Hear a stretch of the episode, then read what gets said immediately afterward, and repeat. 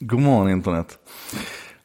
En sak idag ska handla om pizza. Och hade jag varit lite mer göteborgare så hade jag förmodligen försökt göra något skämt här om deg och, och pengar och sådär. Men jag, jag avstår det. Vi håller det här på en seriös not istället. Skälet till att jag vill prata pizza idag, det är att SoftBank, den duktiga japanska riskkapitalisten som har otroligt framgångsrika investeringar bakom sig. Man gick bland annat in med tjugo miljoner dollar motsvarande tidigt i, i Alibaba, och när de sen börsnoterade så cashade man ut sextio miljarder dollar. Så att SoftBank är duktiga på att investera. De har nu spanat in ett pizzaföretag som heter Zume. Man gick in med en investering på trehundrasjuttiofem miljoner dollar i Zume, och man har en, en följdinvestering där man, de säger sig ha garanterat trehundrasjuttiofem miljoner dollar till. Det här värderar Zume till två komma tjugofem miljarder dollar. Och det, det, det här är lite fantastiskt faktiskt, för att Zume har funnits i tre år ungefär. De kan bara leverera pizza till några få platser runt Mountain View, alltså runt Googles högkvarter egentligen. Men ändå så har de en värdering nu som motsvarar en femtedel ungefär av Domino's Pizza, som har tretton tusen ställen över hela världen. Och det här säger någonting, tror jag. Det, det säger också någonting att samma vecka som, som den här investeringen gjordes så gick Papa Gino's i konkurs i U S A. Det är en, en annan pizzakedja med, med förvisso bara hundra locations, men, men ändå en omsättning på tvåhundra miljoner dollar om året. Och, och för dem funkade det inte. Och då är det ett par saker som, som vi behöver som bakgrund här. Det ena, det är ju då liksom storleken på pizzamarknaden. Man pratar om hundrafyrtio miljarder dollar ungefär globalt, varav femtio i U S A, fyrtiofem i Europa, och sen har man då hela den här växande marknaden i, i Asien och, och Sydamerika och sådär.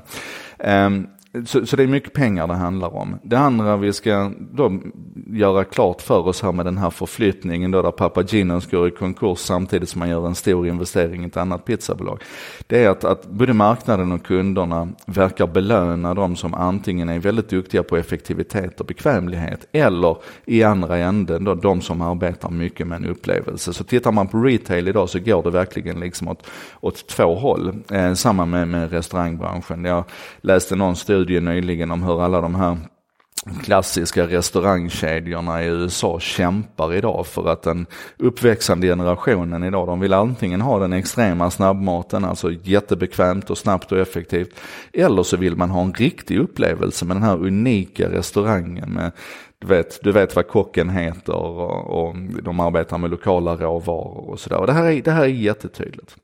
Men låt oss prata lite grann om Zume bara innan vi kommer tillbaka till då den här key takeaway. Um, Zume, de, det var mycket väsen om dem för runt två år sedan ungefär. För vad de gör då, det är att för det första så säger de att vi är ett, vi är ett matföretag, det är maten i fokus. Vi använder tekniken för att möjliggöra en, en bra matupplevelse. Sen är det ingen upplevelse, det är effektivitet det handlar om här. Men de blandar i alla fall människor och robotar i väldigt hög utsträckning. Så på deras, deras så här band där de står och tillverkar de här pizzorna, så är det robotar som gör vissa saker, knådar degen, plattar till den, splushar ut liksom tomatsås och, och jämnar till det och sånt, alltså repetitiva saker.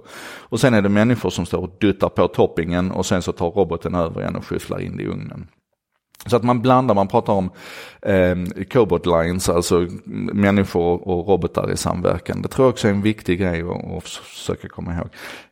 Värdet av det. Människor gör det de kan göra, och robotar gör allting annat som de gör bättre. Eh, Och, och, och sen då halvbakar man dem i ugnen, och sen har man då delivery trucks med, med femtiosex ugnar i, i varje lastbil som bakar färdigt pizzan så att den får liksom den sista smällen precis minuterna innan du ska äta den. Och här har vi då artificiell intelligens och, och positioneringssystem och så vidare som ser till att ugnarna kickar igång i den, i den ordningen de ska och sådär. Men alltså egentligen, det här känns inte speciellt unikt och, och fascinerande. Man kan gå in och titta på andra andra investeringar. Pizza Hut, som är den, den största kedjan i U S A då, um. de arbetar också tillsammans med Toyota på ett sånt här leveranssystem. Vi har hela robotrestauranger i, i, i Asien. Alltså Det här kommer att handla om execution, alltså det kommer att handla om, det, det, är liksom, det är kända faktorer här om att blanda robotar och människor, att ta fasta på effektivitet och så vidare.